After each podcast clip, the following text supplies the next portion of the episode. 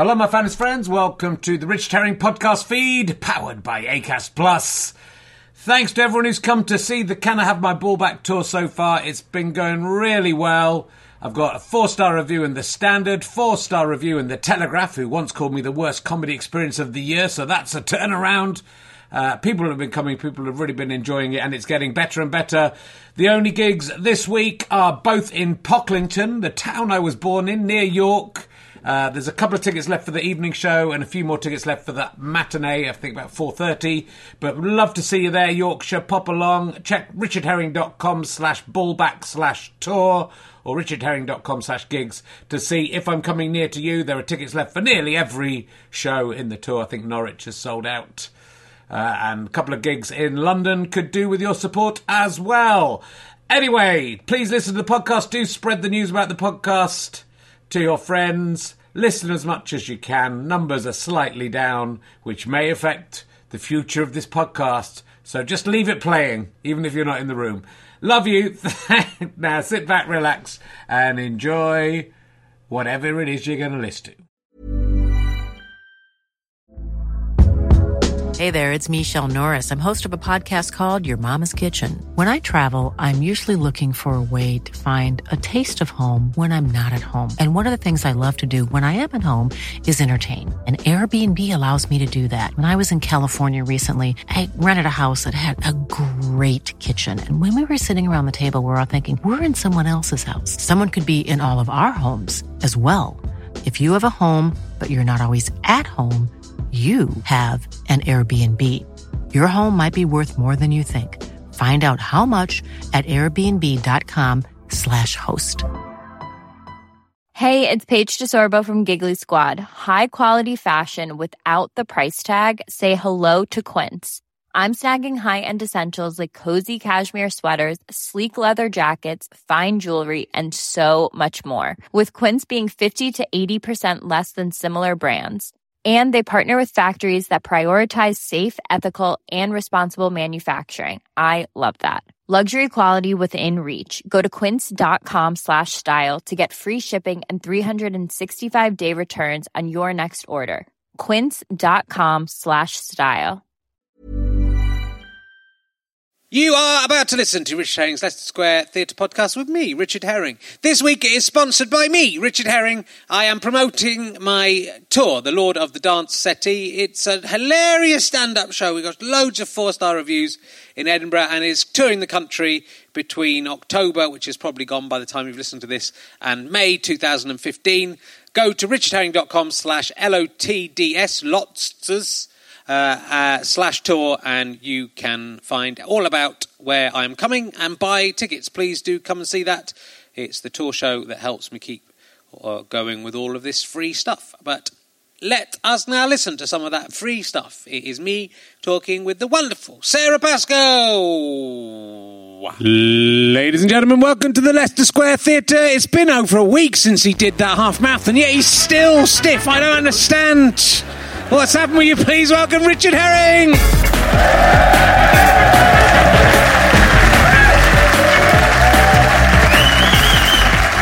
Thank you very much. Love to see you all. You're much better than last week's audience. In the quite a lot of last week's audience have left. Uh, so, um, welcome to. Uh, kept all the rest hidden, locked inside. Welcome to Rich Herring's Leicester Square Theatre podcast, or as some of the very cool people are starting to call it, RHLSTP. oh, fuck me. Uh, there's nothing cooler than a man yelling RHLSTP at the top of his voice. Uh, we've got some of the usual suspects here in the front, nearly all, nearly all the usual suspects. I'm not sure about that. Do I know this guy so well? Hello. You were here last week. Did I talk to you last week? Because, yeah, did I say uh, that you've got a face like one of the characters from the game Guess Who? Did I say that? Because, yeah. Yeah, I've got a very neat uh, bit. Has he got a beard? Yes. Okay, uh, so we'll go into the second row where there's some uh, likely looking lads at the second row here. What's, uh, what's your name, sir? Anthony, is this what is passes for fashion nowadays? And uh, for the young people, a hat on, a hat, a t-shirt with dinosaurs. Is there dinosaurs on it? Are they all different dinosaurs? That you're not a cool person, are you? I thought from a distance it looked like it was marijuana leaves. I thought, oh, he takes drugs, he's cool. But it's a man with dinosaurs. You are the 21st century Ross from Friends. That is what you go. What's, what's your name? Anthony, yes, yeah, sorry, you did tell me that. I, I, ran a half marathon eight days ago. What are this? What do you, are you a paleontologist? Yes. And you like to come out wearing, because you know, I come out wearing just red noses all over my t-shirt. What do you do for a living? They wouldn't let you into the paleontology department looking like that. What? Do you have a job? Do you even have a job? Sorry, what? I've gone a bit aggressive. Sorry, I've got a bit. I've got a bit aggressive with a like an oh. What are you doing in my uh, front garden? Get out of here! This is what? What? Your freelance sound engineering. How'd you, how'd you find the sound here at the bit off?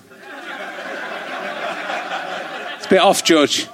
It's the, it's, George doesn't do the live sound. It's a bit off at the back. That's what that's what uh, George, who does the sound, was saying. Uh, he got a review on uh, on iTunes. Is that was it on iTunes? Netflix, because he got someone said that they liked the sound on one of my DVDs. Uh, so, he's very pleased with himself.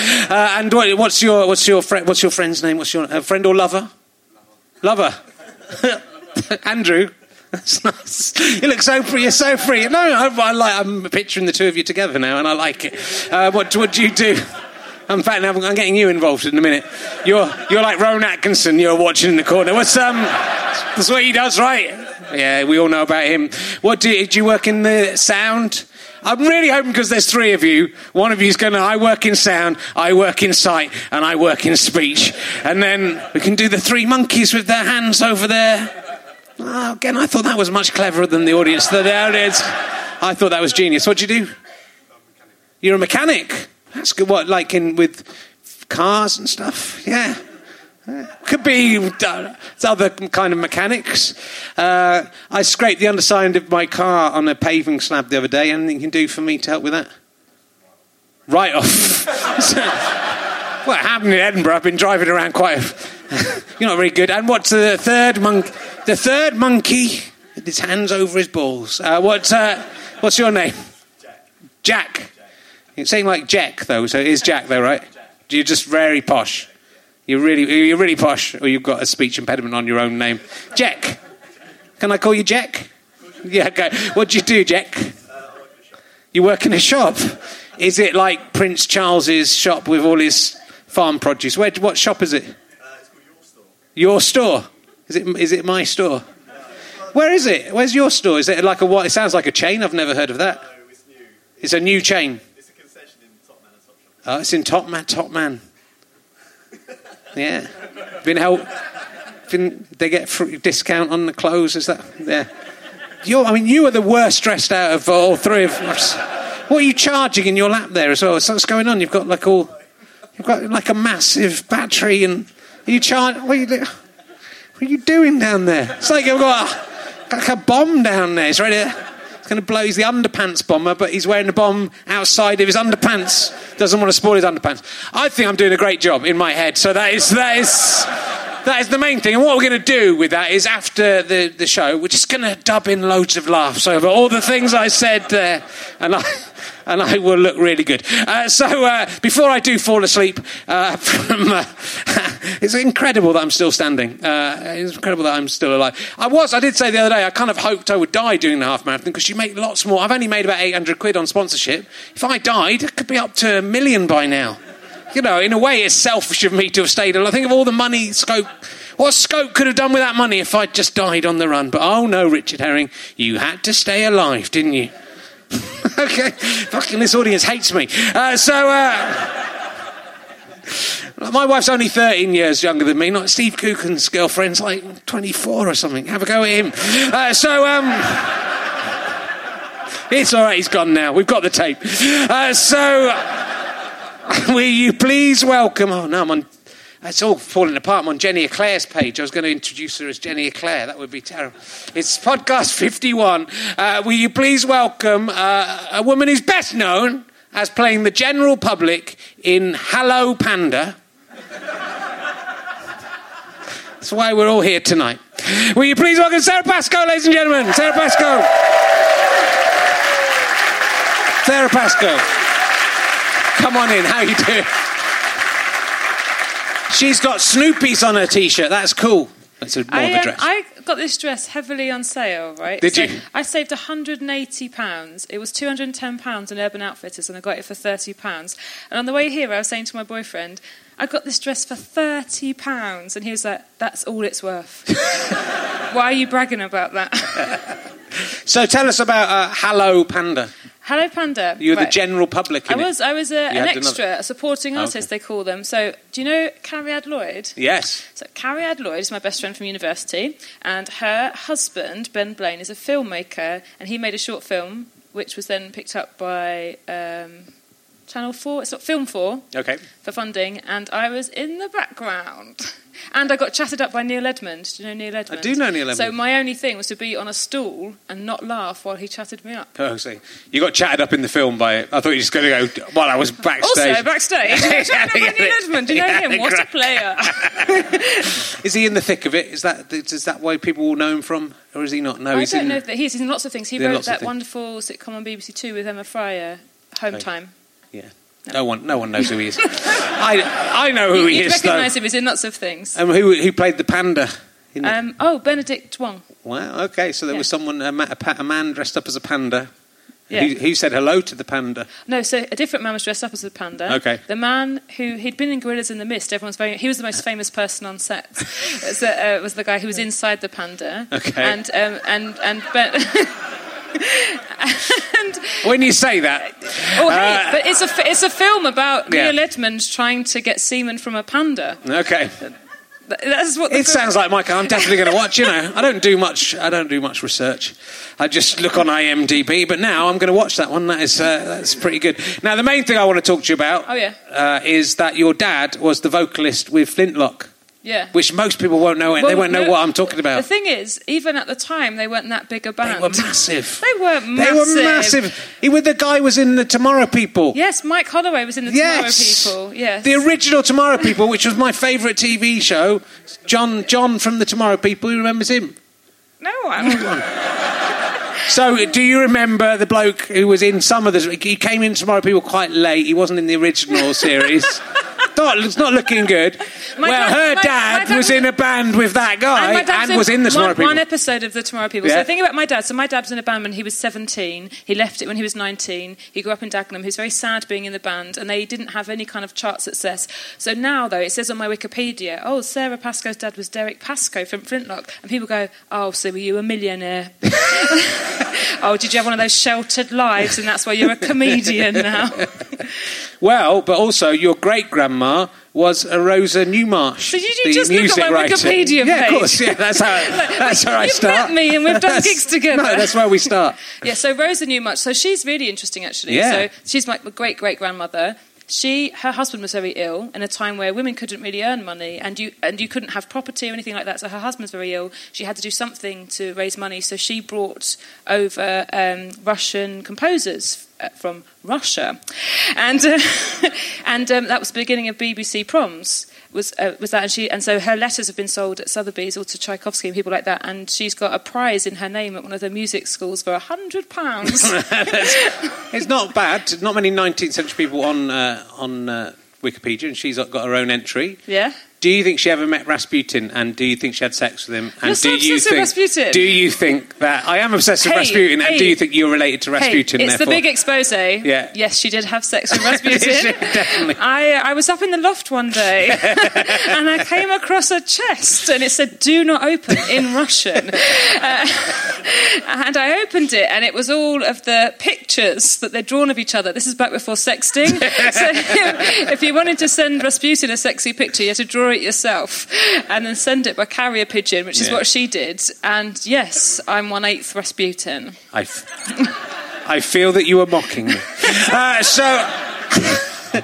I like Rasputin, and she was in St. Petersburg in 19, the 1910s, so she would she might have seen him walking running, around. running past. he liked running around.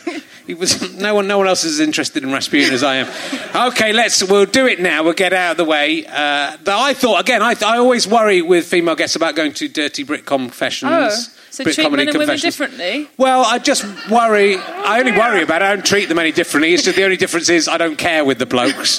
but the a lot of the things that come up on there towards women aren't, aren't as amusing. Oh, I see. That's all I'm worried Okay, about. okay. They're just a bit more graphic, but yours aren't. Yours are all right. Yours, you, I don't know if that's a compliment or not. That you're the people who fancy you are I quite a lyrically lot of amusing. Uh, them myself. this is something comedians do. Comedians do this in groups sometimes, looking at each other's on this. So you have to make sure you've got some. Yeah. Uh, I haven't had one for ages. I kind of assumed people would start keep putting them up just to get read out on my podcast, but they, they don't. It's too it's too far to go. Even that, even to pretend to imagine having a fantasy about me is too much. Uh, okay, this one I would actually I would actually listen to both a Nickelback and a Calling album ten times over if it for some reason meant I could have a night with Sara Pascoe. I would love it if that was the code. Against my will. If someone ever listens to a Nickelback album Yeah. ten times, I just materialise. Ah, It just what did you do? I mean, even if you don't like Nickelback, that doesn't seem like that many times. It doesn't like, oh no, I've had to listen to Nickelback ten times, so I get to have sex with Sara Pascoe. It just seems slightly insulting to me. Does it? Yeah. Oh, I took it as should, a huge compliment. Should be something hard. Should be something harder than that. I'm, I'm prepared to spend I like think- six hours of my time listening to some records I don't like. Oh. It's not, it's not I- that good, is it? What I'm, get, what I'm getting from this is that you might like Nickelback. I don't like. I, don't, I don't even know who could, the, uh, the calling are. That sound. do I? Do you know the Do you know calling? who the calling are? Don't, Don't worry about it. Are they better or worse than Nickelback? They're be- better, but some people say worse. Is anything worse than Nickelback? I don't. Similar. In the, that's the guy who, who put the thing on the Brit Comedy Fashions, clearly. Uh, okay. Uh, Sara Pascoe's eyes make me wet. Which sort of suggests to me like that they're just sitting underneath you and you're crying. That's, is that. Have you, have you I cry on people. yeah. So, and uh, th- this is, I think, again, this is a. I- I'm imagining that's a woman because I don't think many men would say. It's not I a mean, com- you, I mean, it, you know, if you ejaculate in your own trousers, You technically you have become wet. I have never done that. I met, I met Sara Pascoe once. Uh, uh, no, yeah, now, so it's just weirdly written. Now I thought she was gorgeous on telly, but in person she is one and then 17 noughts times more beautiful than I could ever comprehend a human to be. I know, that makes me worry they didn't meet me. they met Kylie Minogue. If we both swung that way, she could have taken me right there all night long. Woo! If we both How swung does- that way, how does- but How do they know I don't swing that way? I don't know. Well, I presume they know that they don't swing that way, and yet they find the you they, they find you like a trillion billion times more beautiful than any other person they could imagine, even can't they comprehend. That's kind of insane to think. It is insane. Yeah, yeah you're Do nice. you think these people are kind of hyperbolic about everyone? or do you think they do pick one person Oh, and no. like them? What do you I, think? I think they uh, mainly. I think the one who are, talks about Santa Claus. I think is the same one. Yeah. Who wants Steve Keegan's penis in a ribbon and I can't, Hmm. remember, I can't remember who the other one was now. But no, I think they are very. I think they're very sincere Ah. and, and are hoping. Hoping their dreams will come true, and I'm hoping, as a sort of 21st century Jim will fix it. I'm hoping I can No, make those. And also, as a as a as a wo- as a woman in her thirties with low self esteem, I only ever want to sleep with these people now. That's pretty nice to someone. say- I mean, it's sort of weird. One and seventeen noughts times more beautiful than I could ever comprehend a human to be. It sort of sounds like they might not be human themselves. you think a puppy wrote it? Maybe it was a, an alien of some kind. Yeah, could be. I never thought I would find a human attractive. They haven't got enough heads. but also, it doesn't say how little they comprehended a human. Because if they if they thought like the most attractive a human could be is 0.0000000000001 percent, then you're just one percent. Yeah. So That's still that- better than all other good. humans, Richard. I'm still taking you're, still, you're still top of the human. Uh, great. Uh, so um, let's let's go into an emergency question. I asked foolishly, just threw away a brilliant. Uh, well, it was a terrible emergency question. You're going to have to subscribe for them. I asked the asparagus one, the asparagus wee one backstage because I thought I can chuck that away. Nothing ever good comes out of that answer. You would not. It was. I'm literally going to go on Facebook and put. I asked this woman about whether a wee spells of asparagus. You will not believe what happened next. and you will click on that and be disappointed. As you are with all of those things. No, I think, I think there would be, my audience would be amazed. So you're going to have to subscribe for a pound a month to hear that answer. What a shame. Uh, let's ask the new emergency question uh, to you. Would you rather, if you had to choose uh, between dating, Oh, yeah. the I'm going to say. I asked it to Coogan in a slightly ruder way, uh, but the date would end in full So for me, it's more romantic. yeah, there's some romance. It's usually So dating. I have to be seen in public with this thing. Yeah, that's true. Would you rather date a man, as I think you know, who was a six foot penis, uh, but I have dated Wearing- a six foot penis. They? six foot seven, in fact. was it Stephen Merchant?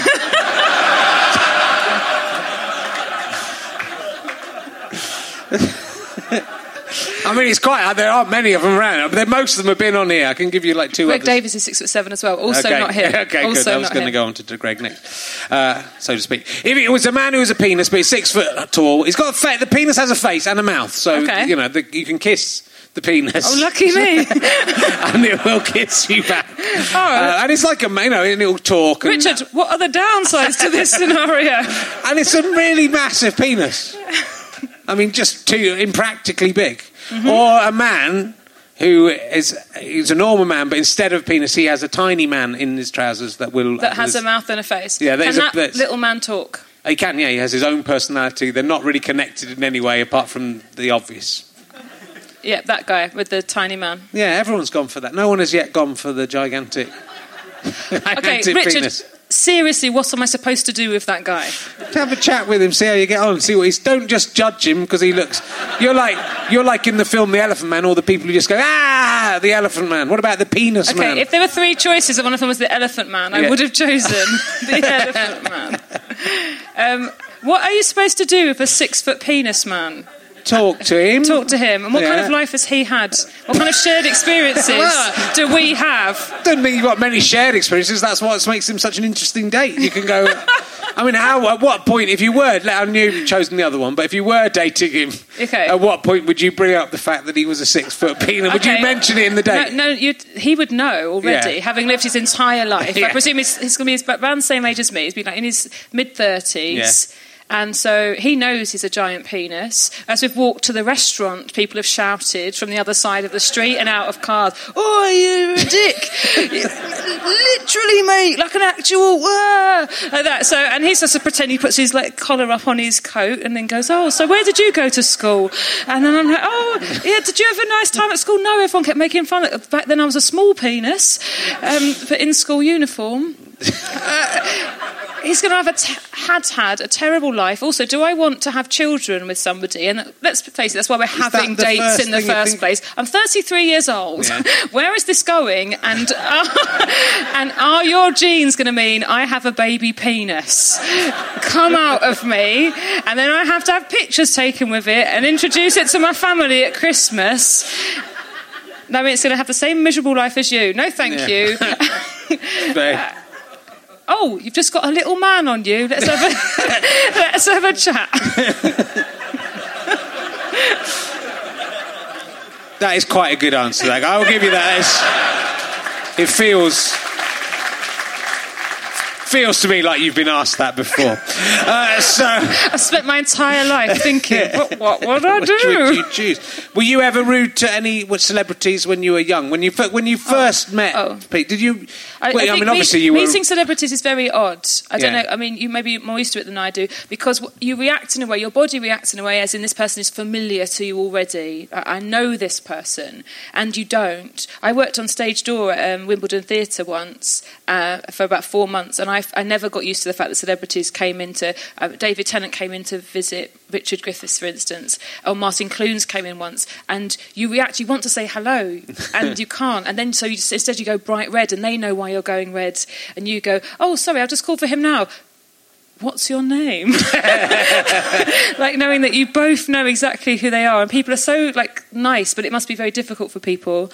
I used to um, when I was uh, because of how my mum and dad met actually. So my dad was in a pop band, and my mum used to stalk him, and she um, she used to sleep outside of his house, and she um, uh, eventually waited till he wasn't in that band anymore and got with him. She waited out every all of the fans, and. So I thought that was how you got a boyfriend, and I picked I picked Robbie Williams as my person. And so I, when he left Take That, he came to London, and me and Cheryl, my sister, ran away to meet him, and we slept outside the Big Breakfast in Stratford. He was guest presenting to meet him, and this is an interesting aside, but um, I then, when I was 19, accepted a job working with his dad because I thought his dad's a singer, and I thought if I work with him, I'm definitely going to meet Robbie Williams. And my obsession in my brain was always that I would bring him back down to earth because. Uh, like I could really see his insecurity and how he doesn't want to be shouted at that people love him all the time. He just wants to be made beans on toast and understood. And so I was really sure that I'd be that person that I'd be so blasé with it. So I worked with um, Robbie Williams' dad. This is in 2001, and um, last week it's on tonight. This is a side, but it won't be when your podcast is out. It would have been already been on. I did Nevermind the Buzzcocks, and it got to the lineup round, and they went, Sara, go and stand in the lineup. And I was like, what? And they made me put on a t-shirt saying, I am Sara Pascoe, with all these other blonde girls. And then they brought out Robbie Williams, his dad. and he sat in my chair and had to try and remember which one I was. with the whole introduction of, she worked with you to try and meet your son. Did you know? And he was like, I had no idea. and did he recognise you? He'd been watching the record. Oh, yeah, so he, that, that helped. So, he faked it. Okay. and did you meet Robbie Williams? No. You didn't even meet But I'm glad I didn't now. Because imagine if I had met him and he hadn't fallen in love with me. Now Yeah. the lie I can tell myself is he met his current wife and she sounds amazing. and I would not want to get in the way of that with our true love. Have you seen the film Sliding Doors? It's a really good film. Yeah, it's a- about, about, um, I have seen about how- sliding doors. Because like, if different things happen, different things would then happen afterwards. Hey, there's a whole knock-on effect. It is, Every so- time we get on public transport, guys. Or near any sliding door, or just uh, doing anything. It's not I- just actually, about sliding doors. That's what's not fair is that there should have been other doors in that film because there are other kinds of doors, um, revolving doors. yeah, there are. If that's broken and you have to walk through a different static Different door. That's wasted two seconds of your time. Yeah. Oh, different life. Or what could have happened if you'd gone straight through? Or you get in a revolving door and accidentally revolve round. Ah, you're already outside the you have- building. then you have to go back in again. or you've already met a guy Yeah. who was outside who you would have missed because Yeah. you would have been signing in at reception. hey, do you want to write a film? Yeah, I do. I've got quite. Let's can we call it revolving door? Can we call it different doors. kinds of doors? Yeah, different kinds of doors the- and the impact they have on different future events, depending on how and, when hey, you enter them. And the poster, and hey, guys, stop laughing. This is really good. Also, also, the poster should be an advent calendar, and on the tube, and then people can open the doors Yeah. and see who's behind there. yeah. Yeah, Christmas, to, Christmas What if they open the door and there's chocolates in there? That would be good. Yeah. Just, I'm just thinking from my own point of view.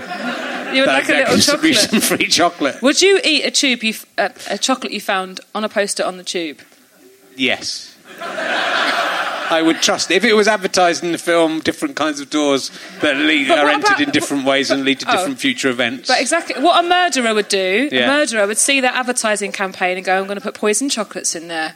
Yeah. And then you come along, someone's already eaten the genuine chocolate, and you've got the poisoned one out. Now Yeah. you're dead. But then that's a new film in itself, isn't it? That's the. That's. So you know, it just That's a keeps sequel. the thing with sliding doors. I can't believe there was only one of them. That's that's why Peter Howitt from Bread he just rested on his laurels. Thought, yep, done that. Just do, just do a film about a different thing happening from the original sliding door. She misses that tube and then gets on a different tube. It's all about the girl. What people don't realise about sliding doors, i- the actual thing that tr- changes history is the girl on the stairs on the way to the tube.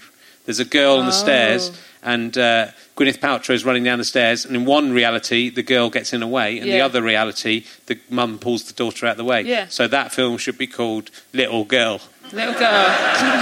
Mo- mo- moving little girl. Moving- Little girl. Little girl who moves. I mean, you, know, you get a lot of DVD sales for different reasons.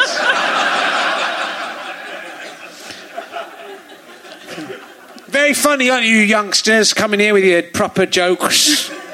Sorry, I'm just pretending I'm a mock the week.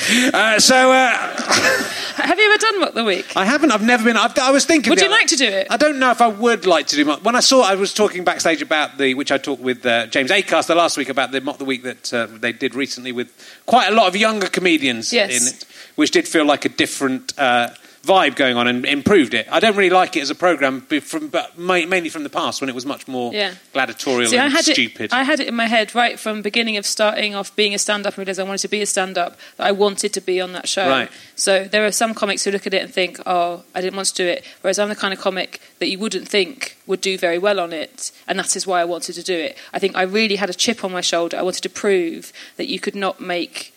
That you could be good and entertaining, but also good-hearted and not making jokes about victims or easy jokes about weak people or I'll never talk about people's appearances. I'll never call fat people fat or old people old or uh, denigrate a politician by what they look like. And I had such I had such a strong ambition to be on there and go, see, it's okay. You don't have to be like this. Whereas some programs they have a strict formula of how they're made, Yeah. and they will only stay alive if they allow different comedians in. Like James Acaster, who's so brilliant. and I'm sure you guys were very comedy savvy and you know, but him on that show, the producers were so shocked. As in, like, how is he so funny? It's like, because you haven't been to a gig for 15 years.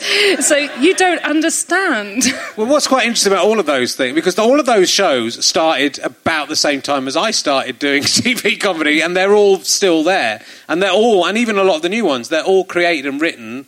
Uh, sorry, some of them are written uh, by. Uh, uh, by hey, uh, we scripted this earlier, so. by- yeah, we completely scripted it. I can't believe You got your lines so wrong on the sliding Yeah, doors I can't believe it.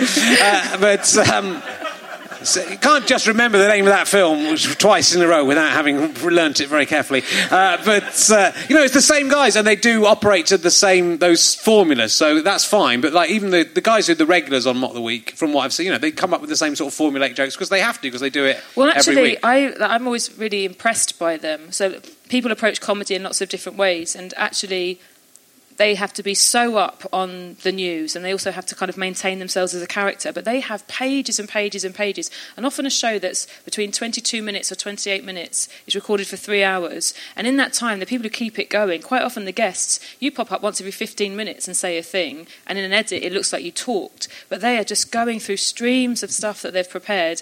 And if someone like Dara or a host on a different show has a 20 minute riff that ends up being amazing, Yeah. all of that stuff is thrown away. Yeah. And they, they consistently work on it, and it is it's a real craft. It's something to really respect, I think. Although I know other comedians maybe don't. I think it's you know it's it's I, I don't not respect it. It shouldn't be the main thing that comedians end up doing on TV. I think, But most comedians don't do it. I know. They, Yeah, a, a, most of them don't Yeah. do it, but it's the only avenue now. So again, when I started, the, those panel shows were the on the side, and you would be able to do sketch shows or stand-up shows. And Mm. now it's like it's panel shows, and maybe occasionally one of those people will go and do a stand-up show out of that. So that Yeah. seems that seems unfair. I think that that mock the week it felt like for someone who likes to do sort of Yeah. the bantery stuff of, of playing off other people, it didn't seem ideal for me. But I haven't ever been asked to do it. Yeah. I've never, I mean, I've never, I, I haven't been asked to do most of them because Yeah. I was talking about podcasting to someone, uh, to a journalist the other day, and I only ever even got on. Have I got news for you and and Buzzcocks after I started podcasting? So for Oh, twenty yeah. years, I never got on those shows. Uh, I've never done uh, live at the Apollo. When you look at some of the shit that's been on there.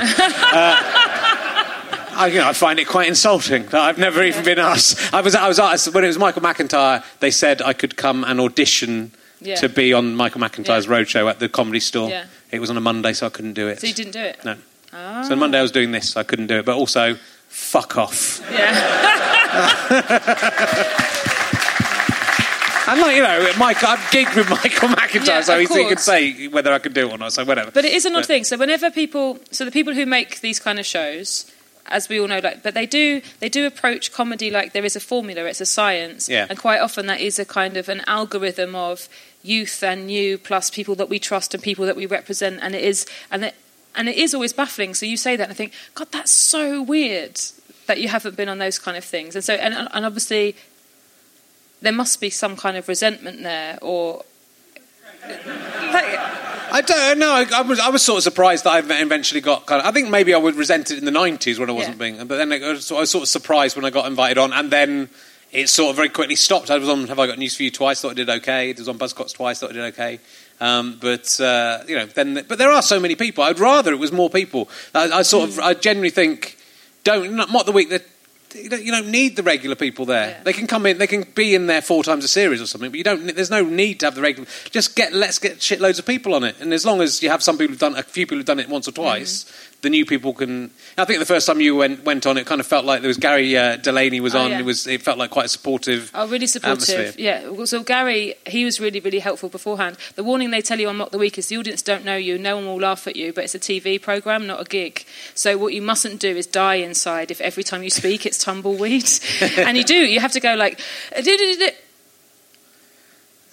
like when no one is laughing at you, and that was so. Gary was so kind, and obviously because he's married to Sarah, they're such a supportive kind of powerhouse. They want everyone to do well. Yeah.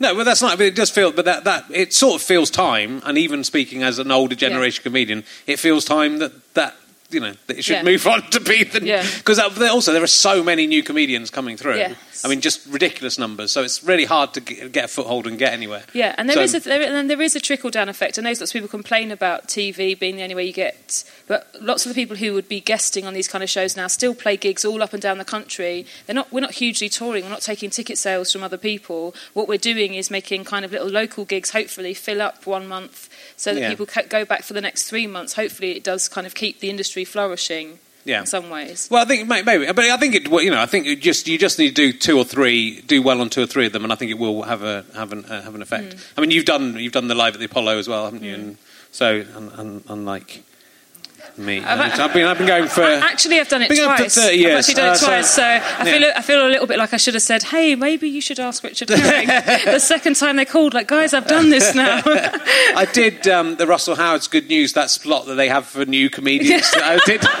Don't I you did. get paid a thousand pounds for fifteen minutes of material? I, I can't remember. but they. Can you not remember? I can't remember. It was- Isn't that your production company? your agents are. It is my agent. Yeah, yeah. yeah. My agent's running. It. That's how I got the job, and I did. I did, uh, and I actually think Russell Russell uh, was like a fan of mine and Stu's, so I think it was actually So Russell. he's, he's still trying to give you a leg up. just saying, yeah, I'll help you out. But that was that was nice. that was one way because I went on and it was all you know sixteen or seventeen year old girls and young men and you know and I went on and did my filthy stuff about uh, you know anal sex and they were all kind of staring like People that are old still have I, sex. But I just and they didn't you know they didn't get it. There was really nothing in the room, but I just did it. I just did it all to the camera and did it as if it was working well. Yeah. And then it looks really good. Yeah. So it's it's, it's, it's exactly. There are some people who tell you, especially in t- like like live the Apollo style gigs, if you have an amazing gig, right, as in like the audience, you feel like you're flying. The audience clap after jokes, and you can't help it. Your face goes smug, and because you have to wait, you have to wait for the clap. Those ones look awful on television because you're watching at home, going, "Why are they clapping something about beds? Why are they clapping this? Why they, is this shit?" But whereas actually, if you have quite a bad gig, so you keep your pace up, Yeah. and it edits together and a big clap at the end that they've added on. And then you watch at home going, all right, okay, I see something going on there. So it's actually better. You want to have like a quite bad to mediocre gig. That's why. That's why they should have me on. I can do that. So um, let's talk about sperm because you uh, Oh, yeah. you've talked about Let's talk about you've sperm. talked about sperm because I wrote Yes. uh, this book Talking Cock. I don't know if you've read it, but uh, you can buy it from Go Faster Stripe. I will do. dot com. Uh, I might. You can have that one for Can I? free. Yeah. Can I really? Uh, yeah, can. Yeah, because you sign it for me? yeah, of course. I'll draw a big cock on it. That's what I do. Thank you. Uh, so. They, but you talk about in your in your current show, you talk about uh, the the kamikaze sperm, Yes, which sperm always selection. fascinated me. There's Oh, loads yes. of really well. There's loads of fascinating stuff about the history of Okay, things, which I think you. you I haven't seen it, your yeah. show, but my my uh, my wife has talked to me about your show. There's lots of Your wife saw my show when I did it to six people on the day of the World Cup final, and that is a sign of a real friend. She loved the show, but that is kind of it. It, it is interesting this idea that within uh, sperm, Yeah. there are a sperm that are have evolved in Yes. order to kill the sperm of So- other men. Yeah, so they didn't know for ages. So men have two kinds of sperm, kamikaze and egg getters. Kamikaze have got a shorter tail and they can't fertilise an egg. So they look like this byproduct. And they didn't understand what they did until in tests in labs they mixed together semen from different men. And suddenly these kamikaze guys woke up and started attacking the other man's egg getters.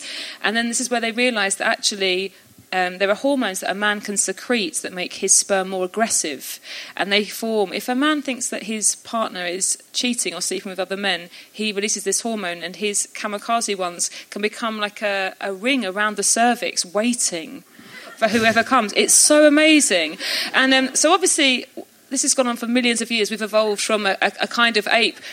Um, but, but so what's so interesting about sperm selection is that women, our female ancestors, used to have sex with lots of, of different men throughout the evening, and um, inside her. Sperm fight, and the one that will create the healthiest child based on her DNA is the one that makes it to the egg and uh, all of the Victorians, people like Darwin, were Victorian. So all the first, all the Victorians were Darwin, which means that they were Victorian. I mean, all the first anthropologists were Victorians, people like Darwin. So they ignored all of this because um, they didn't think that women were sexual. They thought that we were coy and that we were nurturing.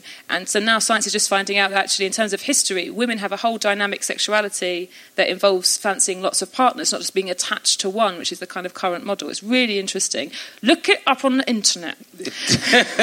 but also in the 19 it was really late that they realised that uh, women had anything to do with the actual reproduction of the baby. So the idea, Yeah. Oh, they, yes, in the 19th it was century, they believed that men just planted their seed in the soil of a Yeah. woman So and a baby would grow out Aristotle came up with this first of all. He said women were soil that a man a man pl- planted his seed in, and then the seed, and then so that only men were related to their children. Yeah, Yeah. they didn't think it was anything to do with, which is why people like Henry VIII.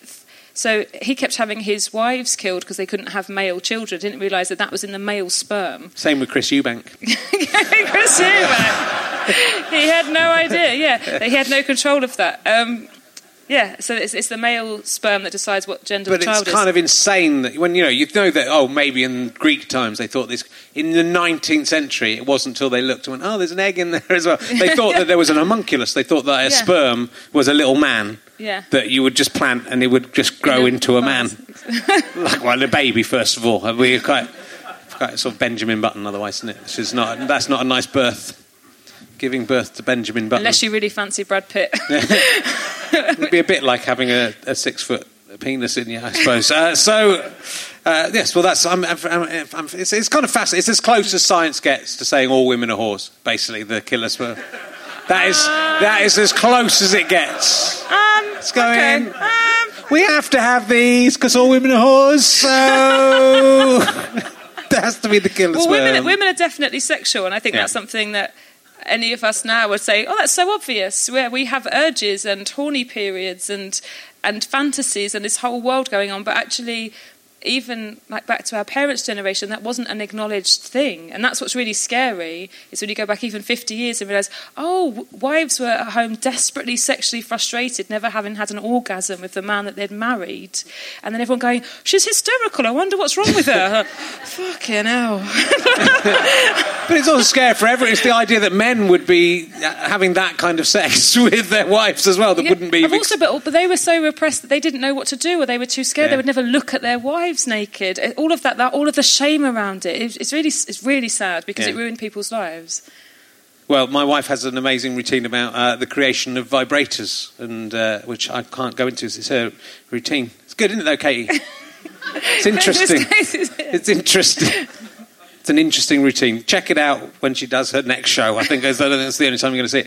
Uh, I realised I was going to start doing that. So, oh, and more. We have a lot of. We, there's a lot of crossover uh, between you and me. You are obsessed with. Uh, well, I've read an article Okay. about swimming lane etiquette annoying you. The etiquette Oh. of swimming lane. I am really fucking uh, obsessed See, with I this. don't drive. Do you drive? I do drive. Okay, so I because I don't drive, I've never had that experience before of being very, very irritated by bad manners, Right. by people, slight things that you can do that make everyone have a nice time. And um, yeah, and when you're swimming, all you want is just to be in the zone. You don't want to have to be always conscious of other people and their bodies. And so yeah, it can be difficult. Why? What's your thing? Well, I just hate people not obeying the rules of it and not working the slow medium. Yeah. I've got so much. I've got. I could honestly do a whole Yeah. podcast. I think I have done about Yeah, this. But, But so- it's like so. If you're you also you've got to judge it by the, people in the pool, the not pool. by not by your belief of what your standard Exactly. is. So, so different areas. I don't know if you've had this. So, if you have a gig outside of town, you might go to their swimming pool. And people have different speeds. So, Colchester, where my mum lives, their fast lane is like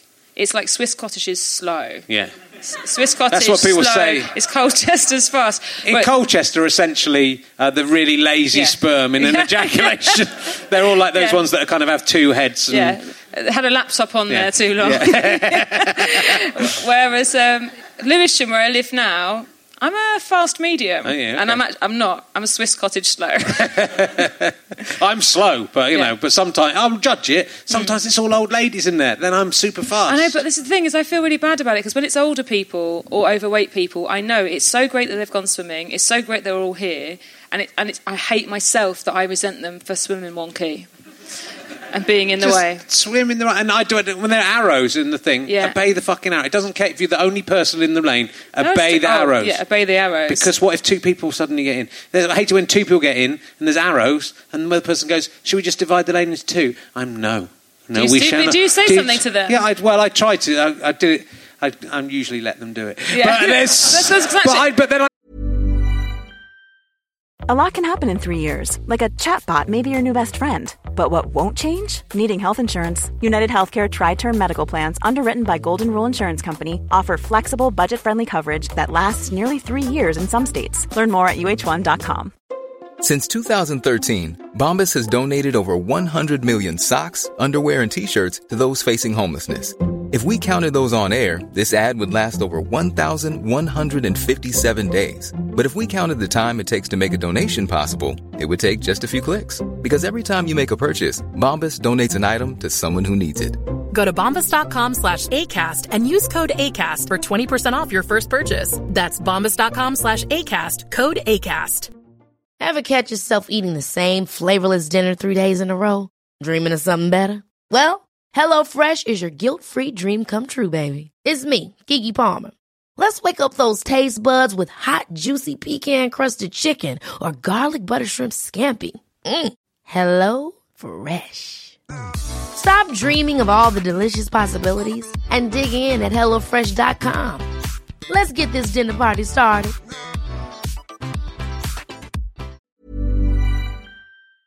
Can't swim because then I'm thinking as I'm backstroking down the wrong way up a No. thing, someone else is going to get in Yeah, and not see me and swim into Yeah. me, and that what kind of disaster will that be? Uh, yeah, so Not I, I have one. found it's so much better.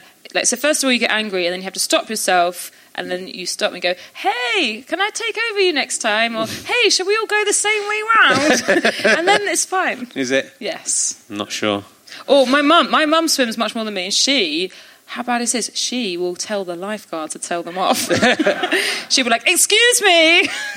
I've had that though. I've had a lifeguard come and tell me off and make me move to the slow lane. Yeah, I've had that. When I am in the right lane, and there- like there was three people in the middle lane, there were like five people in the Mm. slow lane, and I was faster than all the people in the slow lane. But I was a bit slower than the two people in the middle lane, but I was still in the correct lane. Suing purgatory. I was still in the correct lane.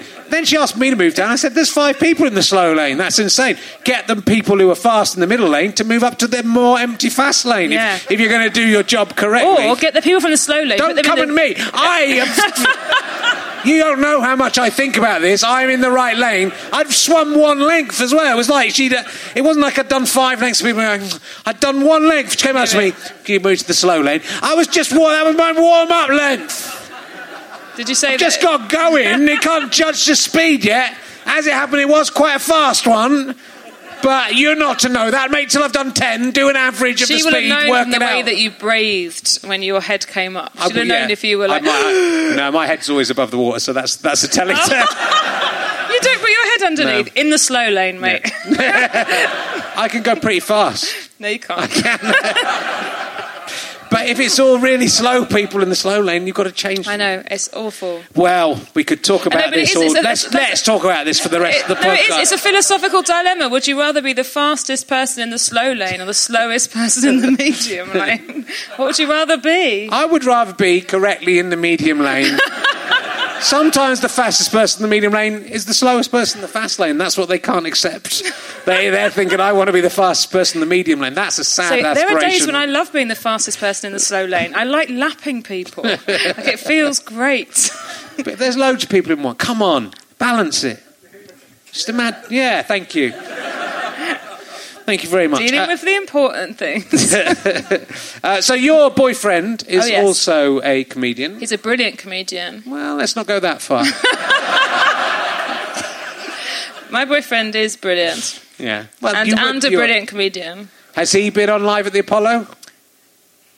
He's come to Because watch that means he is good if he has not been. no, he hasn't been on Live at the Apollo, Okay. but he's really brilliant. I met him from being a comedian. Yeah, that's So- the same thing happened with my wife, who was Yeah. also a comedian. How did her. you meet Katie? I met her at a gig the first time I met her. Yeah. Uh, and I thought she was great. yeah. Uh, and then she was she's quite uh, she doesn't she's quite shy. I remember her. I, I really liked her and wanted to talk to her afterwards, and I think we talked a little bit. And then I remember sort of standing there and thinking, oh, "That's nice." And Yeah. then she suddenly disappeared, and then she wasn't. And it was like it was a Ah. little bit like the story of Cinderella. Or sliding doors. Yeah, it was like sliding. It was a bit like sliding doors. She jumped on a tube. and I'd really like. It, but this was about nine months later. But I'd re- I remember really liking. I remember she said she might come see my Edinburgh show, and I was really excited that she might was going to come and see my Edinburgh yeah. show. And I was sort of looking through the. And I, I only in hindsight realised that she didn't come, uh, and uh, she had something better to do. Uh, and then I went to this, th- and then I, I saw her again, and I kind of just completely uh, was head over heels in love with her to the extent that you know we had to be together and. You know, then you're with someone for seven years. Go, oh, why did I get so overexcited about that? I could still be single. It'd be great. No, I, I know. It's brilliant. I think that's what's nice is being able to trace it back and realizing, even though consciously at the time, Yeah. but there's all these little kind of like asterisks going, oh, I'm, I'm noticing you, I'm aware of that person. yeah. How Yeah. did you meet? You met her just at a gig. We had done a couple of gigs, like, but like a year apart, and but we had a very long car drive, which is usually horrible with another comedian. So we were five hours from from Machynlleth to Leamington. That's a yeah. That's a, And um, I just remember, I remember having a really nice time in the car, and it was a really kind of sunny day. And then I'd only seen the side of his face for five hours. thing is, the thing about him, that side of his face is really nice. With the one side of his face, Yeah. the dri- when that's it's the left hand Yeah, side, yeah, yeah, it's really nice. side. But when he turns around, oh, he's not. He's a very attractive man. It's a Beautiful charm. boy. So that's what happens. Then we got out of the car at Leamington, and I remember like getting my pad out on the table and getting my bag, and I had a wine, and then I looked up at him. and It's the first time I'd seen him dead on. Yeah. And then I just realised, oh my god, I'm in love with him. like it was that, and he Wow. and he remembers me going bright red and thinking, what's she blushing about? I'm thinking, I'm about to tell him I'm in love with him after one car drive. And did you tell him? Or did you hold it in? Hold it in. Uh, How for how long? A, a whole Edinburgh preview. Wow, did you? and then after the preview, We had a long drive home. and then you. Yeah. Do you know what? On the long drive home, he said to me, um, "Have you ever seen the Harry Potter films?" And I said, "No." And he said, "We should have a sleepover. We should do that." yeah. sleepover at a boy's house. It's quite a creepy. if he'd been in the in the car with me, it would have been a very different, very different outcome. Tiny Hermione. Do you like which is your favourite house of the uh, of the whole of all of the Do you know what? houses? I'm not arrogant enough to say Gryffindor. No. No, so I wouldn't. I would say Hufflepuff. Oh, Slytherin is my favourite. no, it's not. It is, You're just saying I- that to be edgy. I don't like. I don't, no, I don't like Harry Potter, so I bought a Slytherin notebook to show how I don't like it. What a rebel! I'm uh, sure 'Cause they threw that ten pounds in the bin. It was seventeen pound ninety five. Spent eighteen pounds on a notebook. to show I didn't like Harry Potter after having just been round Harry Potter World. And I drank a butter beer, then I didn't drink the rest of it because it wasn't very nice. So that showed J.K. Rowling. Thing I do. I just left it on the side. Bet she's furious. Can, can we use all of this in our Christmas film, Doors? Because I feel there should be a character who doesn't have to go to Harry Potter World because they missed a train. Yes. Yes. and uh, they save £50. But my my wife really likes Harry Potter, and your Oh, yeah. boyfriend really likes Harry Potter. Uh-oh. They that's who should be together. And that's what's gone wrong there. they're both sitting in the darkness. There, anything could be going on. My boyfriend was really laughing at your thing about Hermione hands, like Oh, yeah. too much. too much. I'm happy to give it a go. I'm happy. I'm happy to branch out. I'm do- not happy with this. No, it wouldn't be. It wouldn't technically be cheating because it's a fantasy. It's only like if, if he's. Do you count, count him masturbating him, himself as being cheating on you if he's thinking about something okay. different? Okay, this is a real. Than you. This is a real. Yeah, it's a very difficult conundrum. But I'm just imagining me coming home putting the key in the door, opening. The, this could be in the Doors film. Yeah. There's a door here. If, if I couldn't find my keys, I missed it, and I come in, you're just both having biscuits. Because I'd, be, I'd make him, I'd make him come really quickly. Okay, so you've come. So- So, so if I find my keys, I open the door. Him masturbating alone. Hey, I'll, I'll, I'll go to the kitchen, or me coming. You're there Yeah. with your hands on his penis, going, "No, it's okay. It was basically a wank." But to make it clear, because I'm pretending to be Hermione, I would be completely covered in a sheet. so it would just be so that he, because John would be, if it was me and he looked up and me caught eyes, and I went, oh, he'd both, I'd stop and he would go, well, that's not the experience I was hoping for. But if all he can see if all he can see is his own, if he looks down, he sees his own penis and exactly Hermione's Exactly, hand. Okay, so the, th- the reason I feel bad now Yeah. is that my boyfriend has come along tonight because he wanted to come and watch and support. Yeah. And now what he's been subjected to is you, you acting out a masturbation fantasy. Yeah. Are you saying that I've committed some kind of sex crime here by thought? No, no, is no, That, is that, no, no, no. But I am. right? I know exactly what my boyfriend is thinking right now, and it is. I hope my mum doesn't listen to this. It's unlikely. Though I might uh, just send her the clip of this bit. Let me know if you're interested, though. I mean, I'm pointing over. I don't know if you are over there. Let me know if you're interested. Just imagine I'm just. You have to imagine it.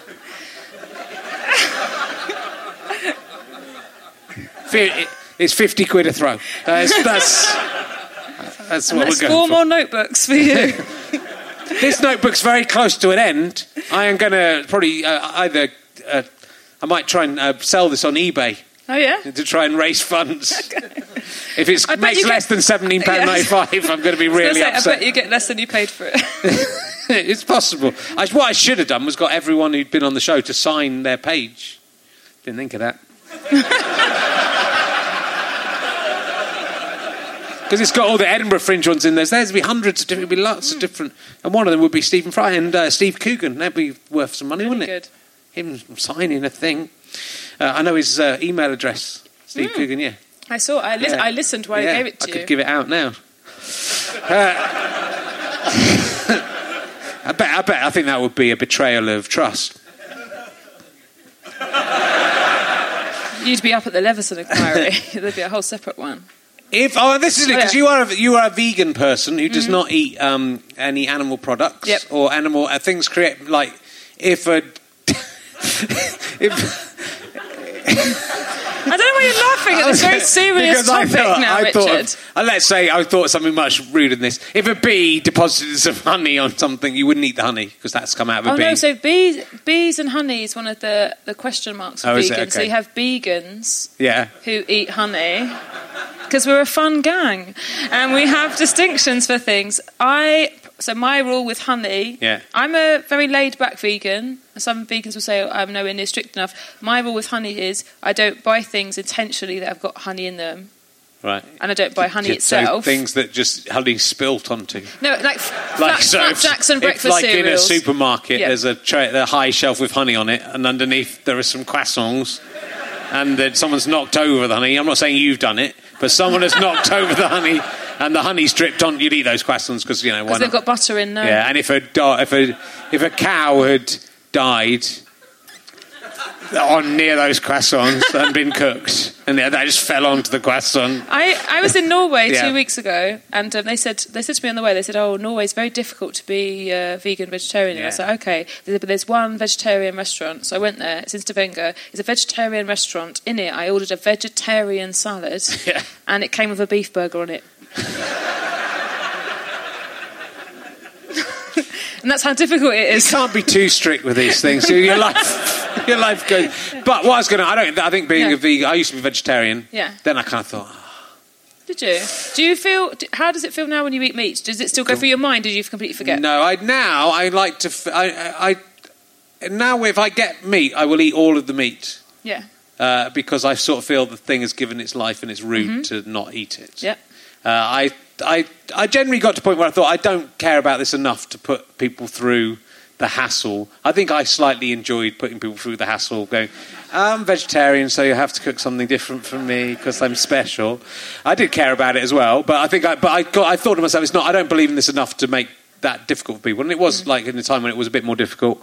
I also just thought I'd like to eat meat again. I also thought I'm not saving any animals' lives by doing this. Oh, so I think the opposite. Well, because it's not like if I don't eat that meat that they the cat the, the farmer goes, oh, we didn't sell. All right, off you go into the wild. No, Enjoy your on. Well done. There wasn't any call for you. Off you No, go. it's not- it's All that happens is that cow doesn't ever exist. Yeah, but it's not that literal. But I tell you what does happen is so um, we all vote with our money all the time, depending on what we buy. That's, that's actually the biggest way that we vote now because corporations are so important. So every time someone buys uh, a vegetarian substitute, you make that market bigger. Every time you go to a whole food shop or someone that has organic meat, every time you create a bigger market, so people start going. Actually, we can we can raise the same money by selling less meat, but they're corn fed or they live outside. It's actually anytime you make a healthier, more moral choice, it's really important. Although, of course, logistically, that's why people cut you down, going, well, if nobody ate cows, we wouldn't have any cows. But that's true But, but that's because that- it's not like the farmers are going to go. Well, let's have some cows to be no, nice. that's like saying if all human beings lived in prison and were murdered at 13, yeah, Yeah. but we're still alive, isn't it? well, that would be preferable to never existing. I think that's the point. I don't think you've ever been in prison or murdered. But it'd be nicer. you don't know everything about me, uh, but it'd be you know it'd be. I think I would prefer if the choice is never existing and existing. Uh, I would prefer to exist in as nice a I surroundings was as really so. If, if I said a species to you uh, of animal would only ever exist in a zoo, yeah, and you think that's better than not existing, do you? I think it is. I would prefer. I would prefer it if all the animals lived in the wild, and yes. you know, and I would prefer it if I, you know, I don't like the idea of, No, of course, animals yeah. being killed. I think, and I, I didn't really want to get into this. I was going to ask about ham hands, but it's. Um, But, you know, it's got. I mean, it's, it's an interesting thing to think about. But I just thought I don't. I don't care enough, and I think life's about uh, pleasure to the extent of not harming anyone, any other people, especially, and certainly not kind of being AA girl and going, "Oh, I'd go and shoot a monkey just to see if that feels all right or not." Because that'd be a fun way to live my life. That's not okay. Mm. You know, it's not. I think so. The idea of killing an animal to not do anything with it is bizarre Yeah. and, un, and horrible. Yeah. Or the you know. So I, I, but I think the pleasure that eating meat gives me, I think, is enough for me to Yeah. Personally to So myself. I think I think being aware of what you're eating is really important. Yeah. Like, and I think that's something you've cracked. Uh, I- well, in uh, Australia, Aboriginal people they hunt for meat, and when they they kill something, they sort of say a prayer, like a, an equivalent of a prayer, thank you to that animal giving up its life. And I feel that that's a really important thing because obviously, so often food is food, and you don't remember someone someone killed this animal, or something died. So I think that's quite, quite an important part of it. Yeah. And I have a feeling that in 20 or 30 years' time it'll look uh, completely, just logistically, people won't eat as much meat as they do. Mm. I think now. people already really realise and think about where their food has come from a lot of the time, or people who have the luxury to think about it. I think people don't want to be unkind. No. It's just our bodies were made to consume a huge amount of protein very quickly, and meat is the way of doing that. It is. It is. Plus, it's delicious. Uh, but if you had, I'm not going to ask the full question, Oh, yeah. but as a vegan, if Yeah. you had a hand, if you had a choice, someone had given you a magic choice between having uh, a breast nipple that produced uh, talcum powder, I think this is the right one, or a, a hand made out of ham, and you'd opted for the hand made out of ham. Okay, so this is a. This is, but it's like your own hand. So it looks like ham, but it's actually from a pig. Well, it's it, it, it looks like ham, it tastes like ham, but it's grown on your body, and no animal has died to No, make I've it. grown it. It's grown out of your own Yeah. hand, and you can eat it, and it'll grow back again. So you'll still have a hand. So you're asking, would I eat some of myself? would you eat? Would you eat your own ham hand if as a vegan, or would you feel that would make you a bad I vegan? think I think I would have an operation to make me look normal again. Think it probably cost three grand. Just cut around it, make Yeah. them fingers again. It would just sprout out again. It would, Would just it? come. Yeah, it would just sprout out. So I'm going to be constantly nibbling. Yeah. nibbling around it. Um, I'd, obviously, there wouldn't be a vegan problem because I'm free range. Yeah. And I've had a happy life, and I would know how I've been farmed. So I wouldn't. There wouldn't be a moralistic thing. I do think I wouldn't eat my own flesh. right. Even if it Just grew as a back thing. again. I know I'm weird. Well, it's just interesting though because you know, if just in case that ever happens, it's good that vegans have thought about how they would cope with that. Because I think some of them wouldn't. Michael Legg won't- wouldn't eat uh, honey roasted peanuts. Would you eat honey roasted peanuts? I have eaten honey Yeah. roasted peanuts. Yeah, Michael Michael Legg's Legg's a- my inspiration. He's much stricter than I am. He's a dick. He's not a dick. I love, I love Michael Legg. I love him. He's no, don't say it. I love Michael Legg. I, I spend so much of my life thinking, what would Michael Legg think of me if I said yes to this, and then turning things down. and it's really helped me. He's all right. He was Oh, good when he? was in that Collings and Herrin uh, podcast he used to do. That was uh, that was good. So, uh, oh God, we've been going on for. It's very, been very good uh, fun uh, talking with you. Thanks. That's like Nice the end to- of a nice date when say. someone doesn't want to see you again. so, um, this has been fun. You've got my book.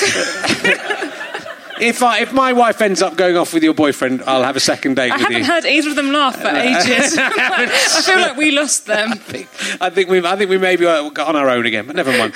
Uh, you were uh, oh you've done Celebrity Squares. Has that been on yet? Your Celebrity Oh, mine Squares? was the first one. Oh, was it? I hadn't, I haven't oh, seen it. Oh, oh, oh. Um, They, uh, they brought Celebrity Squares back. Okay. Though officially, I think they should be calling it Squares. Okay. Yes. Yes. So everyone everyone did that program. I think this is open. Is because they paid very well, and um, usually for a, a panel show or something, you get about a thousand pounds, which is a lot of money. That's probably three gigs or four gigs all put into one, and you use up material or you write and you prep a lot for it. Celebrity Squares is not that. It's more money, and you just sit in a square, and someone asks you some basic quiz questions, and you either know it or you don't. And all of us thought, yeah, let's take the money until it came out, and now we think maybe we shouldn't have been as greedy. maybe just do some more gigs. do some more gigs. I don't know, but in a way, sometimes I mean the thing with Celebrity Squares, it's quite high profile, but sometimes But it's high profile to people who don't want to see you, Yeah. who watch ITV. Yeah. Sometimes I've done ones. I think I've talked about it. I did one called um, Best Man Speech, which have you seen it? Nobody's seen it. I haven't What's seen Best it. Man speech? I haven't seen it. It's like it was on. I can't even ITV four or something like that. It was about. It was a reality. It was like a show where people. I thought it sounded like a really good idea, and I wanted to do it in, in spite Yes, of okay. the money, which was really good. uh, so uh, At least we're honest about that because you can't bef- lie. But it was it was just stu- it was stupid amount of money for like three or four days' work. It was the idea was that you know a comedian would come in and help someone write their best man speech, which is often that is a like nice look, lot of, yeah. lots of people kind of that's what I thought it was going to be. Lots of people email you all the time and go, oh, you know, I, Yeah. I'm writing a best man speech. What should I do? And I would usually reply and Yes. give them a joke, but also just say just talk about your friend in a nice way and, try, and try not to be too rude about them. But I thought it sounded like. But then it was loads of sort of stupid stunts. So the guy I did, he had to pretend he had two broken arms which sounds like the thing that that serial killer did to get women in the back of his van. Uh, but so I think that's where they got the idea from it from. But then they couldn't do that bit because you know he's just. Well, actually, his friend's getting married. It's not even him. So you know. That could be the way he finds his girlfriend. Uh, but uh, so then it, it was sort of standing outside a pub, and then he had to ask people to help him answer his phone Oh, to give him confidence. yeah. Uh, so that was one of the things. And then uh, I think we went to an old fo- folks' home where he had to tell some jokes to some old folks, but it was a little bit like, look at all the Yes, crazy old yeah. people. They're not going to get what's going on. And so it's a bit like, oh no. And the on the first day, it had been all right. And Dave Gorman had, had been asked to do it as well. And I, I texted said, yeah, Dave, it's all right. It's, it's, don't worry, it's fine. It's good. And then the second day, I kind of went, oh. It's not really that, but Dave Gorman had agreed to do it by then, so it was too late to save Dave Gorman. but yeah, we did. It was, but nobody saw it apart from that man. Did And you? and also- did you enjoy it? Uh, no. Okay. But, but your I intentions love- were good. I Your love the way he intentions were good. cheered when he. Hey, I saw that. Well, I didn't. It wasn't terrible, but I did not enjoy it. I want to make it clear. It was bad. It was a. It was a. It filled uh, forty-five minutes of your life that you could have spent doing something work. You could have uh, pretend. You could have wanked yourself off pretending you were Hermione.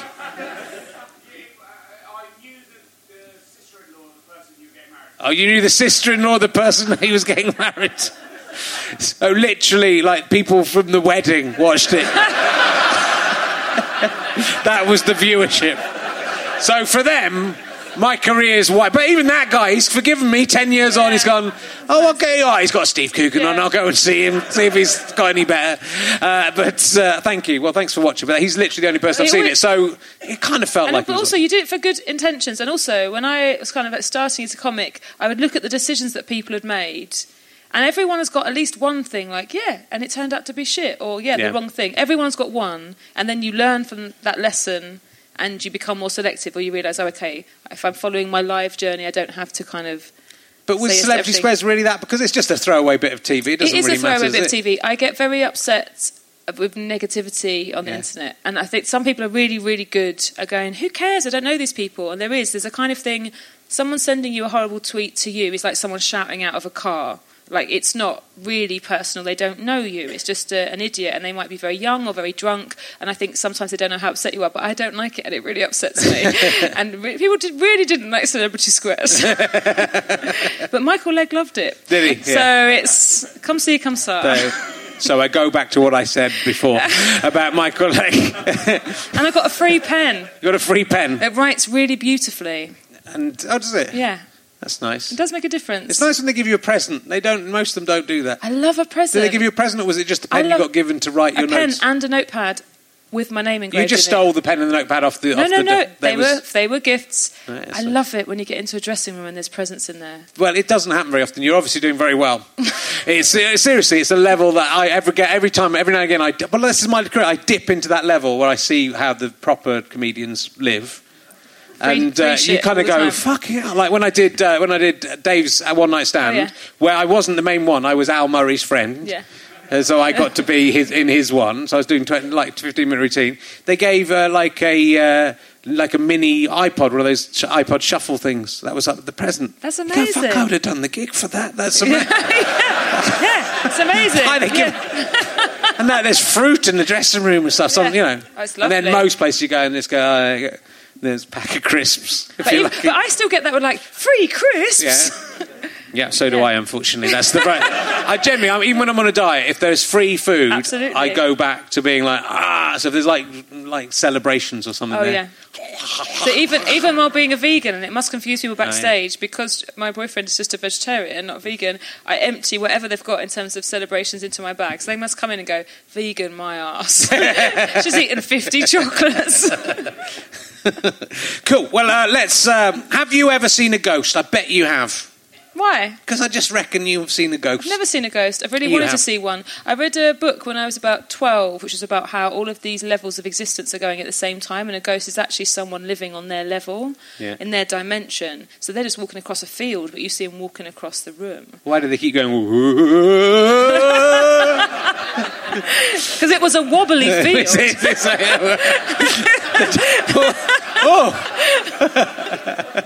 So you know, I really, really want to. I, I think I think we all create a narrative or of how or a construct of how the world should exist. And for some people, that's aliens and ghosts, and it's a really fun world to inhabit. And other people, it's it's God and it's saints and um and they're, it's exciting and it's fun. And but I've never seen a ghost. No, No. I've seen loads of spiders. yeah. And if I was a ghost, that is exactly what I would look like. You'd come so back as a really, to spider. scare, that would scare you so much more than a. Well, if I was a ghost, I'd come back as a uh, exact representation of myself made out of spiders. That once you'd seen me, they'd all go and then attack you. That's what I'd do. If, that's, So if you could do anything, why I'd not do love that? I'd love that if that's how you came back to like, visit your mum. I wanted to know I'm okay in the afterlife. that I could still see her and feel things. You get to come and go, oh, hello, it's me, Richard Herring. Be better. That'd be fucking cool. Really good. That's why the, most of the ghosts are pathetic. You've got this power to come back. None of them are made of spiders. They, are, they aren't. That'd be a good thing too. And have you, have you ever seen a Bigfoot? no. But- I did go up with a guy who was six foot seven. Yeah, He had big feet. was- he did. Let's then, let's leave it there, and we'll, we'll what we'll do. Just let's say that with conviction. We'll, and we'll put a big laugh uh, on the end. No, It'll be I like liked, being I on liked one person going, leave, leave that on. But and, and, oh, I tell you, the asparagus wee thing, amazing. I it's changed my. Life. This video will change your life if you watch that. Uh, I'm, I'm going to do. Uh, I'm going to do one more. It's been fun though. I reckon we could carry it. It's one of the ones that I sort of just feel like sometimes, honestly, you get to this stage. I mean, people are feeling it a bit, but you get to this stage and you just think, oh, it's gone on way too long. It's boring. But this one hasn't People- got to that. but people- also, yeah. usually, if you push on through, it gets really good Ah, again. it gets good again, but I think that's people saying, ah, ha, ha, can, now can we go? ah, ha, ha, ha, yes, were now, go, you've got your big laugh. They're allowed to leave whenever they want. Oh no! Now they've realised they're going. And- No, they didn't but, they do they do studies on attention span. Yeah. And I do think over an hour, that's it. I need my own Yeah. time again.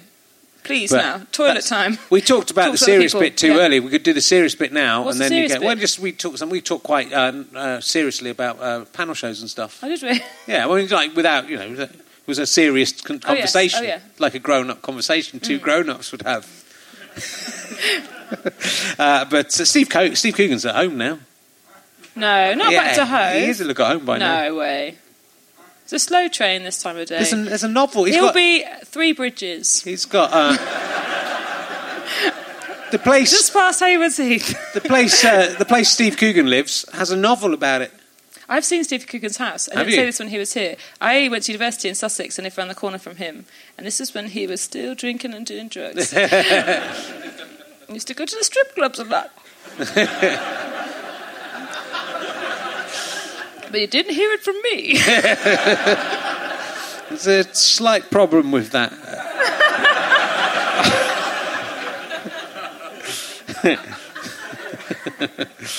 well, if we're telling Steve Coogan stories now, I'm not. I- I- he's allowed his privacy to live his disgusting life. Hey, so this is what I did. So you know, hacked off Yeah. his group. I got asked um, two weeks ago if I would perform for Hugh Grant's birthday. Oh, They said so. It's organised by Hacked Off. Hacked Off every year. Um, Hugh Grant, it's his birthday, and they have that as their yearly celebration. And it was as a trick because he's not a feminist, so they thought they'd book a feminist comedian as a fun trick to see how he handled it and make him put on a No More Page Three T-shirt. Ha ha ha ha ha. Oh, no. And um, when he put on the No More Page Three T-shirt, he asked, "Oh, have you got a wet one?" what a shame.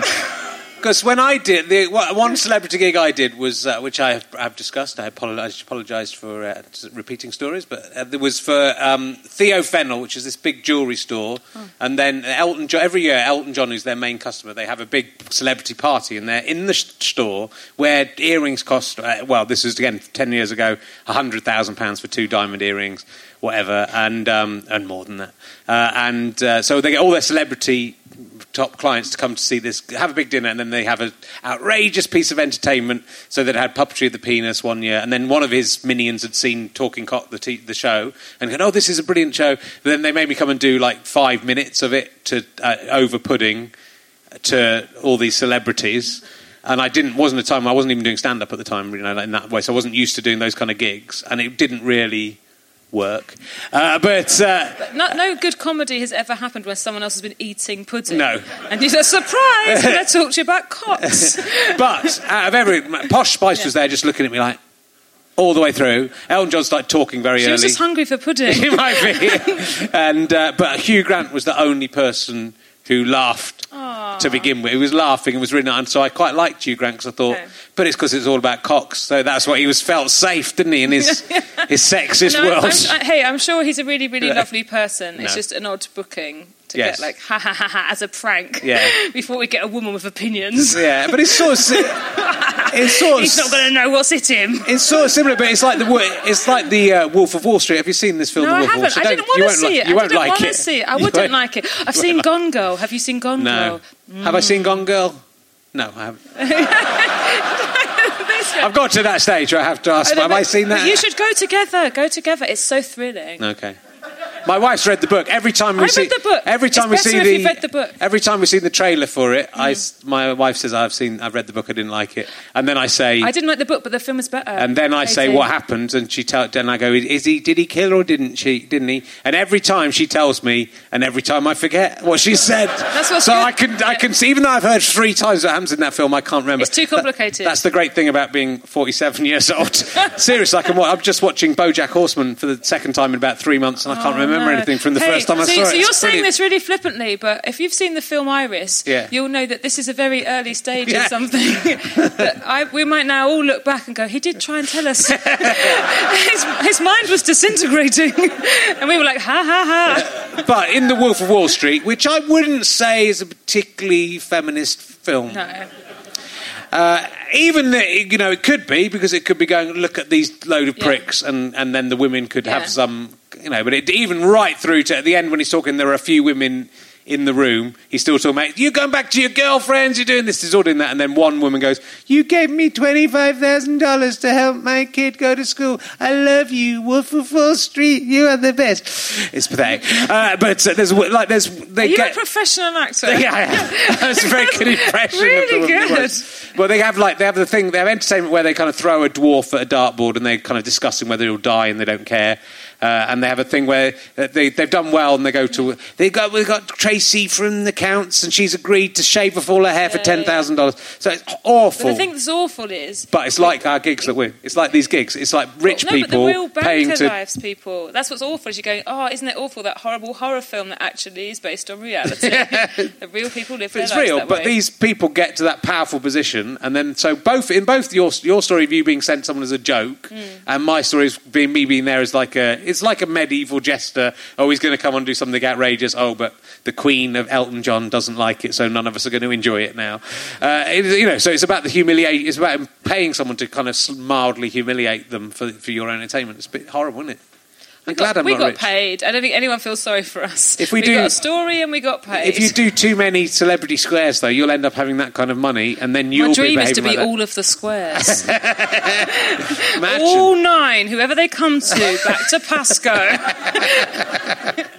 It's all very interesting. So that was the serious bit. We talked seriously. Yeah, we did talk seriously. about feminism. I'm. Uh, if I have to come down one side, which which is it when you like the feminism? Is that feminist or sexist? Which is that? They're so similar. It's difficult to know. I'd like to see myself as a sort of sex sexist feminist. You stuck up for me on Twitter. I was saying, John, on the way here. So you stuck up for me when a man, a man had, had said that um, there should be more women on panel shows, and then said that I was part of the problem of why there aren't women on panel shows because when I'm on them, I was rude. And you stuck up for me, and He you said, a dick, that guy. but you, you pointed out very well. You said you've come so far round of not being sexist that you're now sexist again. Yeah. Well, he sort of decided. He said, "Oh, it's ridiculous. There's, there's one woman on the show, and then he's criticising material, and it's like, well, you said." Uh, so you want women on, but you want to then police Police their what they say. material, which is true. And then it's just yeah, it's like he was trying to be so right on Yeah. That he kind of lost Yeah. himself in our, his our own. right to be there is to be as bad as any of the guys. And it was good that bit about spraying on the toilet seat. Anyway, so fuck off. Uh, but uh, anyway, yes, people don't know what we're talking about. Go look through my Twitter feed if you're that bothered. Go back four months to look at that. I've all the because it was what g- g- with those panel shows. What gets me, we, we, I really like uh, "Would I Lie to You." I think it's a Oh, yeah, really great too. format. But there, there's no absolutely no reason on earth why that shouldn't be 50-50 men and women. In fact, there's a, a women are fucking liars. Yeah. So there should be there should be loads of them on there. But B, it should be that would make it much better if it's men, like men and women because there's a, a uh, many different people and different types of people. But like Yeah. that would be a. It's, there's no reason. I It's think not it's really hard because actually, if you're one of those people who is a producer, people really do believe that no one will watch your program unless there's famous people on it. So you'd, Yeah. we'd always much rather have a TV presenter of either gender than somebody that people haven't heard of. And it is difficult because actually, parlor games, any actually anyone could do them. Most Yeah. panel shows, anyone would be good, edited down, riffing, uh, being witty occasionally. They're not. It's not. Rocket science, No. but they think people tune in for a certain person that they like. So They have some odd was. I mean, they- way, yeah. but it, nearly everyone's good on it because Yeah. even you know you get someone uh, uh, the not they have two comedians and two celebrities right on that show, I'd like two you know celebrity people and the the regular guys who are all good but are all. Really men. yeah. So they've got a very good relationship, but it's a shame they're all men because they don't need to be. Uh, well, they you know they Yeah. can't help it. They Yeah, are. yeah, that's it. I was going to say. I mean, I reckon sodgy. David Mitchell you could turn into a woman pretty easily.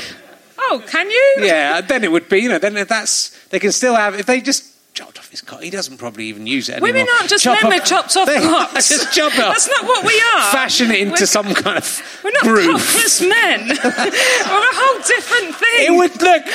It's not a perfect world, but it's a step in the right direction. I'm trying to help. Women and eunuchs on I'm panel trying to help. I'm going to go to the producer of Would I Like You, point out about the lying women thing. They'll go, oh, yeah, good point. Let's have all women on. And then they go, no, hold on, because then everyone will know they're all definitely lying because they're all women. That's probably the reason. Because men never lie. That's the, the and that's the other drawback with it. Uh, so- I'm I'm like Dapper laughs. I am. I'm Have you read Lee Kern's thing that he wrote about Dapper laughs? Yes? I have, Isn't yeah. it brilliant? Well, anything, it's so it brilliant. is. What he pointed out so well is that people argue that it's snobbery when it's not, it's ideology, and that people do have a responsibility. Sorry if neither of those names mean anything to you, but Yeah, it's really brilliant. They don't really know Dapper laughs. as- I like the fact that the headline of it is "You have created an almanac for rapists." I just like that's the headline. Go to Chortle and there's Or a, there's a- Huffington Post, yeah, you, you are you are you've created uh, Dapper laughs has created an almanac for rapists. I just thought it's an almanac. To be honest, it's like the idea that rapists go, hmm, "I must get my almanac." I think most rapists would go to some kind of Rapepedia or I don't think I must find an al- I must find a 19th century version of how to do the thing I want to. I'm not going to come into the modern world. I'm going to get an almanac. That's my favourite thing about that. Is it? But, the, but the fact that there's I don't such think you really got the point of it. I'm going to say that. I've got distracted every time I say it. I enjoyed reading the article. Well, every, it's still there on the front page. You've created an almanac for rapists. Why is it? Does this predict what will happen to the rapists in the future? Is that what it is? It the, this the coming year for the rapist? I think this is brilliant stuff. Uh, so um, if I can't do it, I can't do it anyway. Uh, but yeah, so there, um, there should. There's, some, there's someone who laughed in a very weird way at the back there, like a kind of elf would laugh, like that makes me think. Now I've quite been quite tired, Yeah. which I'm overtired, Yeah. which has led to this uh, abomination at the end. Has this And become now- an episode of Twin Peaks? I think a little elf has appeared at the back. it's working. He doesn't even know he's on his own. Everyone else has gone home. He's just sitting here still talking alone. Uh, maybe we should go home. Uh, fucking hell. Uh, yeah, it's. It's been ni- it's been very nice talking with you. I've really and liked good- coming here. Thank you for Good having luck me. with you and all the young comedians. I don't care if you do replace me. I'll just carry on. I can carry on doing this. It doesn't doesn't matter that I'm you not. have a brilliant career, it's and I always find it odd when you are. I don't know if it's self-deprecating or if you genuinely sometimes think. But I mean, you're some, everyone respects you. Everyone, everyone would love to be where you are. I know it's I'm brilliant. I'm very. It's um, I- it's it's uh, no, in a way, in a sort of lying to yourself way. I am. In, But like a woman. Just sort of, yeah. I'm very like a woman. I'm very happy about my feminine side. Uh, but uh, no, it is. It's it, the, the, the thing you want, I think, as a comedian. I think what if you're a proper comedian is that autonomy to do what you want to do, and if you can do that on Celebrity Squares, then that's good. Uh, but if you can do that on TV, that's an amazing thing to do. But no one has it on TV. You have it because people come to a gig because they want to see you. Yeah. That's the only autonomy you have. Think Stewart Lee genuinely has the proper autonomy. Who's that guy? I don't know. He's a no one watches it, but it's apparently a really good show. But he don't know. He's but but he's battled No, he very has, hard to yes, get to a he point has, where he has yeah. complete control of what he's doing on TV, and yeah, that is. And also, I, I think as well, in every generation, there are very few spots for that in terms of television. But in terms of the Well, live circuit, you just want to be some people's favourite comedian. Yeah. And then that's a huge achievement. yeah. Am I your favourite comedian? I? I'm not. I'm not even. Ladies and gentlemen, it's Sara Pascoe. Fantastic. You have been listening to Richard Herring's Leicester Square Theatre podcast with me, Richard Herring, and my guest, Sara Pascoe. This music is by Pest. Thanks to Orange Mark at the British Comedy Guide, all the staff at the Leicester Square Theatre podcast arena, which is the Leicester Square Theatre, and Chris Evans, not that one, nor any of the other ones, uh, and his team, his Welsh team all Welsh misfits. It was produced by Ben Walker. It's a fuzz. Go fasterstripe.com and Sky Potato Production. Thanks for listening to the podcast. There are lots of ways uh, to pay me back. The main one is just tell your friends about this podcast and let them come and listen to it if you think they will enjoy it. You can also go to gofasterstripe.com and buy a DVD or a badge. Uh, gofasterstripe.com slash badges. Uh, there is a sale on at the moment, gofasterstripe.com slash sale. Check out some of the stuff there. Loads of bargains to be had. Uh, or you can come and see me on tour, richardherring.com slash gigs will get you to all my tour dates. Um, or you can come and see the show here at the Leicester Square Theatre if it's still running when you're listening to this.